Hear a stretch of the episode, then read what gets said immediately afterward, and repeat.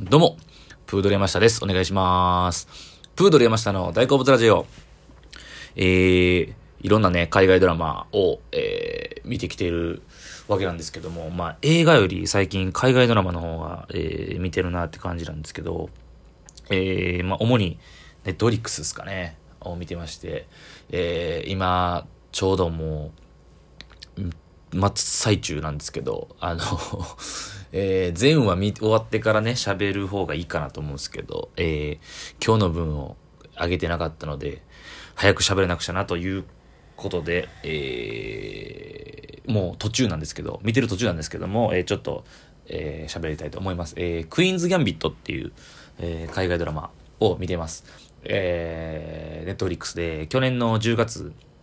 に配信、日本では配信スタートしたやつなんですけど、えー、結構評判が良くて、いろんなサイトとかで見てて、で、えー、それこそ前ちょっと喋った、えー、新しいテレビって NHK のね、えー、2020年何が面白かったか、どんなコンテンツが良かったかみたいなのをで、テレビ東京の佐佐久間さんも上げてましたけど、クイズギャンビットが面白いっていうのは知っててみたいなと思ってて、やっと見ました。えーどういった話かというと、えー1960年から70年代の、えー冷戦下のアメリカの話で、えーチェスの話なんですよ。そう。チェスってね、ボードゲームね。チェスの世界で、えーものすごい才能を発揮する天才少女の、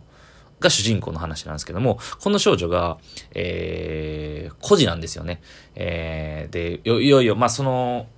家庭環境複雑で、えー、孤児院に預けられて、えー養護施設みたいな。でそこで、えー、あのーすごい、なんでしょう。なんかそのまあ主人公の女の子もベスって言うんですけど、この子も、えー、なんかこう、精神的な病というか、こう、表情がなくて、まあ、そういう、で、ちょっと訳ありというか、精神的にそういう病を抱えた子供なんですけども、ある時その、その養護施設の学校の、えー地下室にいる、えー用務員さんみたいな、まあ、おじさんですよね。このおじいさんに、えーチェスを教えてもらうんですよね。で、そこからのめり込むように、チェスの、チェスのことばっかり考えてしまうというか、その、他のね、こう人間関係とかコミュニケーション能力は、むちゃくちゃその、低いというか、えーまともにコミュニケーション取れないような子なんですけども、チェスの時に限ってはもうものすごい能力を発揮するっていう子に育つんですね。で、その子が、えベスが、えーいろいろこの物語を通していって、成長していって、っていうチェスの世界で生きていくっていう話なんですけど、えー、1話あたりが結構長いんですよ。1時間ぐらいあって、えーここ最近その、海外ドラマでちょっと2、30分のやつが増えてて、まあそれがテンポ感良くて見やすいんですよ。で、なかなかね、はその短い方が入っていきやすいというか。で、まあ、1シーズンが1個しかなくて、7話までなんですけど、1話あたり1時間なんですよ。で、ただ、だから最初の方ちょっと退屈なとこはあるかなとは思いますが、えーそこを乗り越えたら、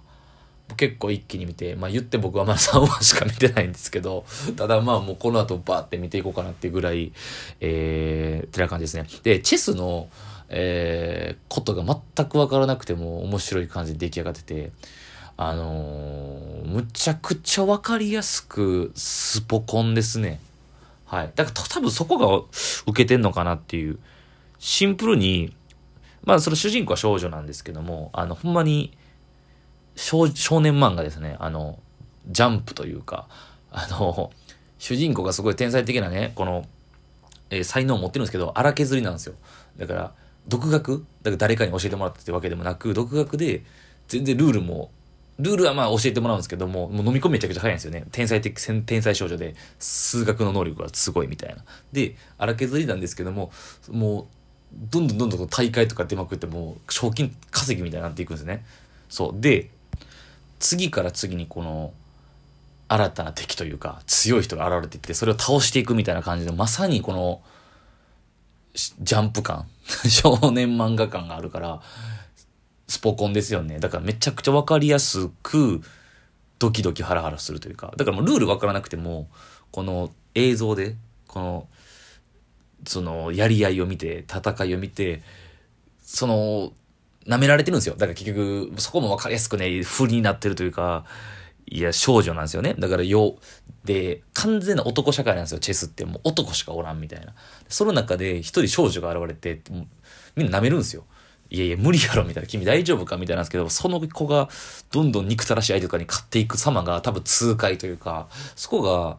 世界共通で多分受けてるんでしょうね。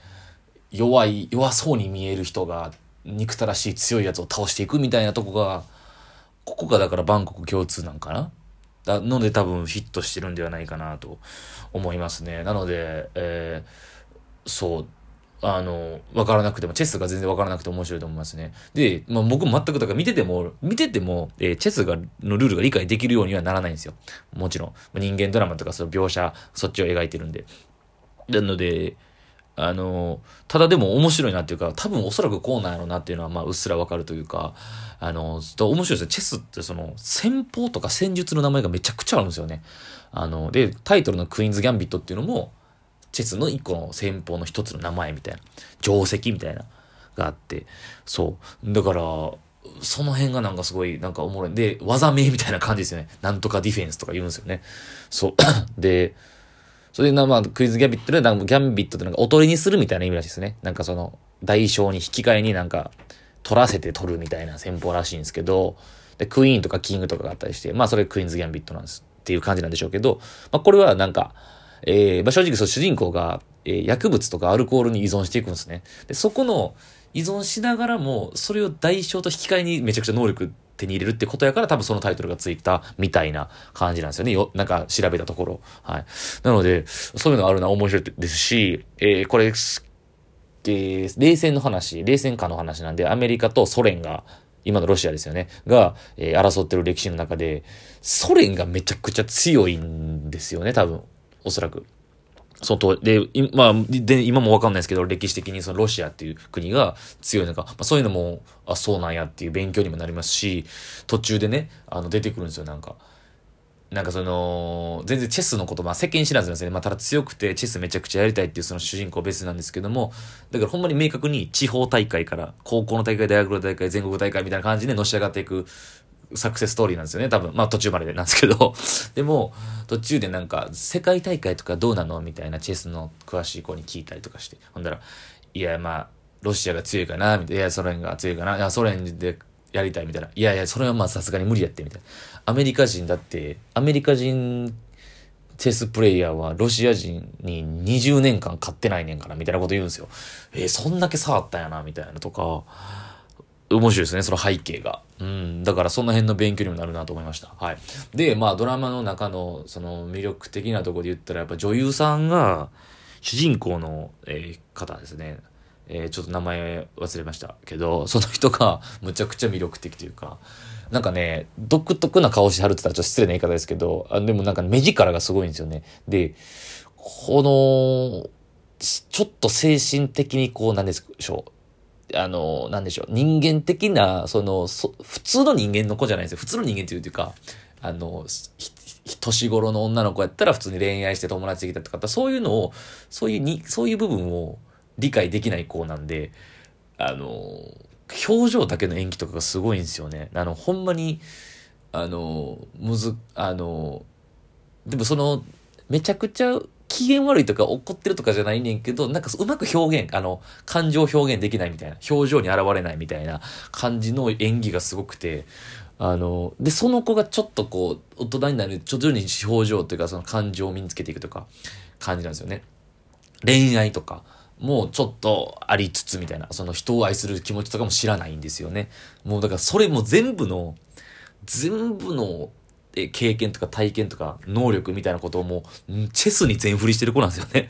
もうチェスに人生捧げてるみたいな、もうチェスしかできないみたいな子なんですよ。なので、その辺のちょっと人間的な成長とかを、もう表情のその演技の感じの変化とかで見受けられるんで、えー、見も、見どころですね。その演技の感じ、あの、表情のお芝居というか、無言だからほとんど喋らないんですよ。ほとんど喋らないことはないんですけど、もう幼少期とかほとんど喋らなくて、まあその子役時代のこの女優さんもすごいんですけど、その表、無表情の演技とかがすごい素晴らしいですね。そこも見どころやと思います。はい。でも改めてほんで、なんでしょうね。僕が受け取った感じの感想を言うと、まだ感もしか見てないんですけど、やっぱこの好きこそものの上手なれというか、そう。まあテーマとしては多分、あの、まあ、ここ最近のね、その世界的なこう MeToo 運動じゃないですけど、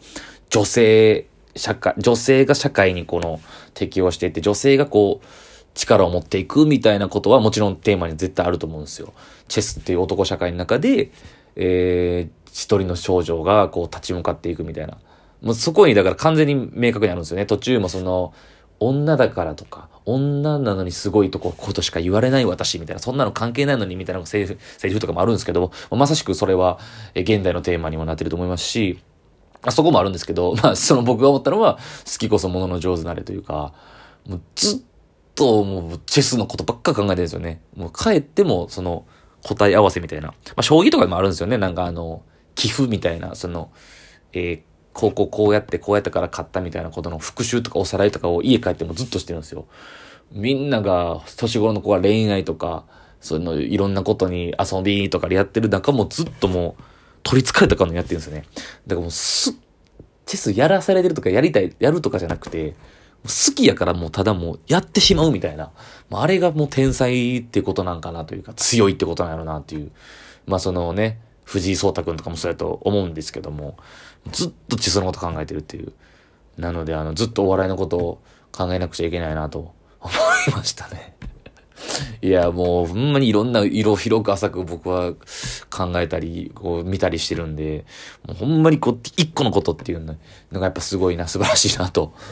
思いましたね。はい。まあ途中なんですけども、えー、海外ドラマ、クイーンズ・ギャンビットの話でした。ありがとうございました。